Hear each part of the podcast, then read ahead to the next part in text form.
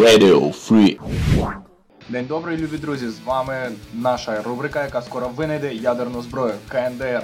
І в студії сьогодні Дейв та Макс. Вітаємо вас! Сьогодні хочемо розказати вам про те, як Apple судиться з США, про підвищення цін на електрику, алкоголь. Ну і просто про якісь хоч хороші новини, а то якось так песимістично почали. Тому не затримуємось тут довго і полетіли до новин. Ціни на електрику і акцизи на алкоголь підвищуються. З першого березня підвищується низка тарифів та акцизів, які призведуть, зокрема, до подорожчання електрики та горілки. Згідно з рішенням Національної комісії, що здійснює державні регулювання у сферах енергетики та комунальних послуг, першого березня, тобто з початку цього місяця, на двадцять п'ять відсотків зростуть тарифи на електроенергію для населення. Тобто мінімальний тариф при споживанні до сто кіловат на місяць зросте до п'ятдесят сім копійок за один кіловат. При споживанні від ста до шістсот, то доведеться вже платити дев'яносто дев'ять копійок, а більше шістсот кіловат, то гривня п'ятдесят шість. Від першого березня зросли акцизи на горілчані напої, які продаються із акцизною маркою. Горілку до сто п'ять гривень за літр, сто відсотків спирту зростає у півтори рази. Кріплені вина та вермути з сім гривень шістнадцять копійок за один літр напою зростає в два рази. А ігристі вина до десять гривень сорок копійок за один літр напою також зростає у два рази. При поданні бюджету до парламенту уряд розраховував отримати додаткові вісімнадцять мільярдів гривень від підвищення акцизів. Проте виробники кажуть, що при падінні загальної купівельної спроможності населення є межа в ціні, за якою частина покупців будуть відмовлятися від нездорових товарів, але інші просто перейдуть на менш якісні підробки чи контрабандні товари. А відтак бюджет може недоотримувати очікувані акцизні мільярди. Ну і виходить так, що світло дорожче, напитись того теж дорого, і якось не знаєш навіть як жити. Всім сумно відразу молись. А може в цьому є позитивна нота, може справді пити не будуть? Будуть сидіти під свічками і читати книжки. А наступна наша новина – це Apple судиться із російською митницею. Російське представництво американської компанії Apple звернулося до суду із позовом проти Федеральної митної служби Росії. Про це свідчать матеріали, опубліковані у картотеці арбітражних справ. У базі є декілька позовів від товариства з обмеженою відповідальністю Apple Rus, поданих ще вісімнадцятого лютого. Зокрема, до арбітражного суду Московської області звернулися із заявою про визнання рішень і дій бездіяльності незаконними. Наприкінці січня газета «Комерсант» писала, що російські митники почали оформляти Apple Watch як звичайні наручні годинники. Спершу розумні годинники Apple проходили через митницю як бездротові пристрої для прийому і передачі даних, з яких не стягується мито. Рішення вважати Apple Watch звичайними наручними годинниками дозволили обкладати їх митом. За інформацією джерел газети, зміни на митниці спричинили зростання цін на Apple Watch у Росії на п'ятнадцять відсотків. Ну а наші вже тру-фени нашої рубрики знають, що ми вже не вперше згадуємо про трабли Apple з різноманітними судами.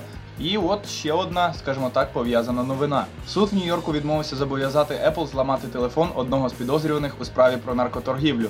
Не плутайте це з новиною про е, терористи з США. Е, уряд США не може змусити компанію Apple зламати мобільний телефон, що належав обвинуваченому у справі про наркоторгівлю. Таке рішення виніс суд Нью-Йорка, повідомляє Reuters. Міністерство юстиції США заявило, що розчароване винесеним рішенням і пообіцяло його оскаржити.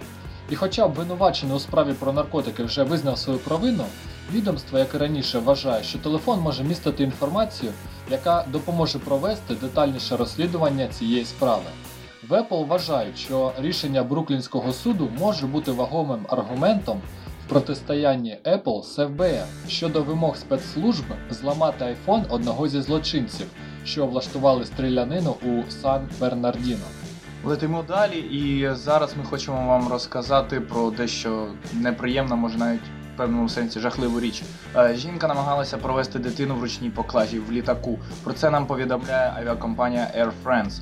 Вона зазначає, що неназвана пасажирка намагалася провести чотирирічну дитину в ручній поклажі на рейс зі Стамбула в Париж. Агентство ей еф пі цитує свої джерела в паризькому аеропорту Шарль-де-Голь, за словами яких француженка вирішила вдочерити дівчинку з Гаїті. Як вони обидві потрапили в Стамбул, поки не зрозуміло. Air France повідомила про подію французьку владу, але та вирішила не висувати звинувачень. Жінка перебувала у транзитній зоні Стамбульського аеропорту, проте їй не дозволили піднятися на борт літака разом з дитиною. Пізніше вона купила новий квиток і сховала дівчинку у своїй сумці. Піднявшись на борт літака, вона поставила сумку на підлогу біля ніг і прикрила її ковдрою. Утім, незабаром дівчинці знадобилося піти в туалет, і її помітили інші пасажири. Жінка з сумкою сиділа в задній частині літака. У якийсь момент вона відкрила сумку, і пасажир в сусідньому ряду зауважив, що в ній щось ворушиться. Він повідомив про це стюардесам, які і виявили дитину, розповів один із пасажирів новинному сайту Planet France. Виявлена в сумці дівчинка була абсолютно здорова. Жінку з дитиною пересадили в носову частину літака, а після приземлення в Парижі передали правоохоронцям. Air France розслідує, яким чином жінці вдалося пронести дитину на борт літака так, що її ніхто не помітив. Хочеться сказати, що це ще не найжахливіша історія. Є історії, коли діти самотужки намагаються подолати океан і сідають на літак, але там де шасі. Ну не будемо на тому зациклюватися і летимо одразу далі. Що ж, чемпіон світу з гри Го Лі Седоль уперше виграв партію у комп'ютерної програми Альфа Го, яку розробила Google. Кореєць Лі Седоль, один з найкращих гравців планети, описав свою перемогу над комп'ютером як безцінну. Це вже четверта гра між ним та Альфа Го. Раніше чоловік і комп'ютер вже провели три гри, і в усіх них перемогла саме програма. Останню п'яту гру з Го між людиною та програмою проведуть у вівторок, п'ятнадцятого березня. Го – це стратегічна настільна гра, вона схожа на шахи, але зі значно більшою кількістю варіантів ходів. Вона грається на дошці розміром дев'ятнадцять на дев'ятнадцять клітин. Гра Го з'явилась в Китаї кілька тисяч років тому, звідти прийшла до Японії і Кореї. До цього часу досконало освоїти гру Го з комп'ютером було складно через величезну кількість можливих комбінацій в ній. Ну що ж, а наступна новина у нас із рубрики «Майбутнє близько». Toshiba випустила максимально людиноподібного робота. Японська корпорація Toshiba презентувала останнє покоління роботів Чіхіро Каная на виставці в Берліні. До репертуару машини, дизайн якої зробили якнайбільше людиноподібним, а рухи якомога більш плавними, додали німецьку мову. Робота помістили за інформаційну стійку, аби він міг відповідати на усні питання відвідувачів.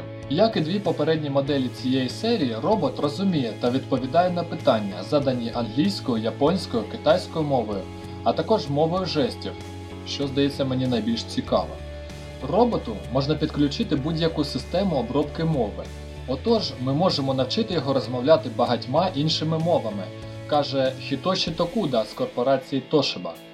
Крім того, ми помітили, що люди охочіше говорять з людиноподібним андроїдом, оскільки вони можуть повторювати свої запитання скільки потрібно разів, не відчуваючи при цьому незручностей, резюмує пан Токуда. Ну а в комплексі з тим, що показує нам Boston Dynamics, чи як там ця компанія називається, яка виробляє зараз цих е, стійкоходячих роботів, що називається, то це скоро вже будуть повні людиноподібні андроїди, які зможуть існувати у нашому з вами світі.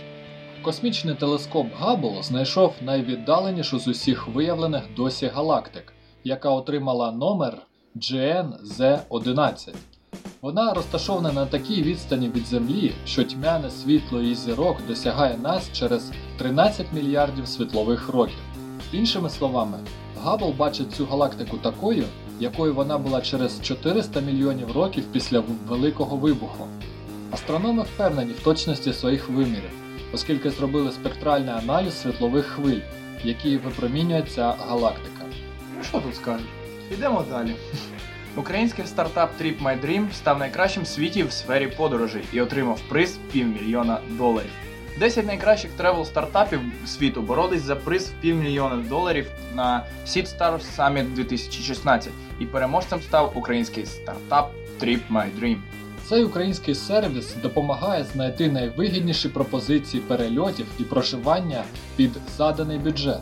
Користувач вказує бюджет поїздки, а сервіс сам підбирає найкращі напрямки, аналізує і видає найдешевші рейси і варіанти проживання.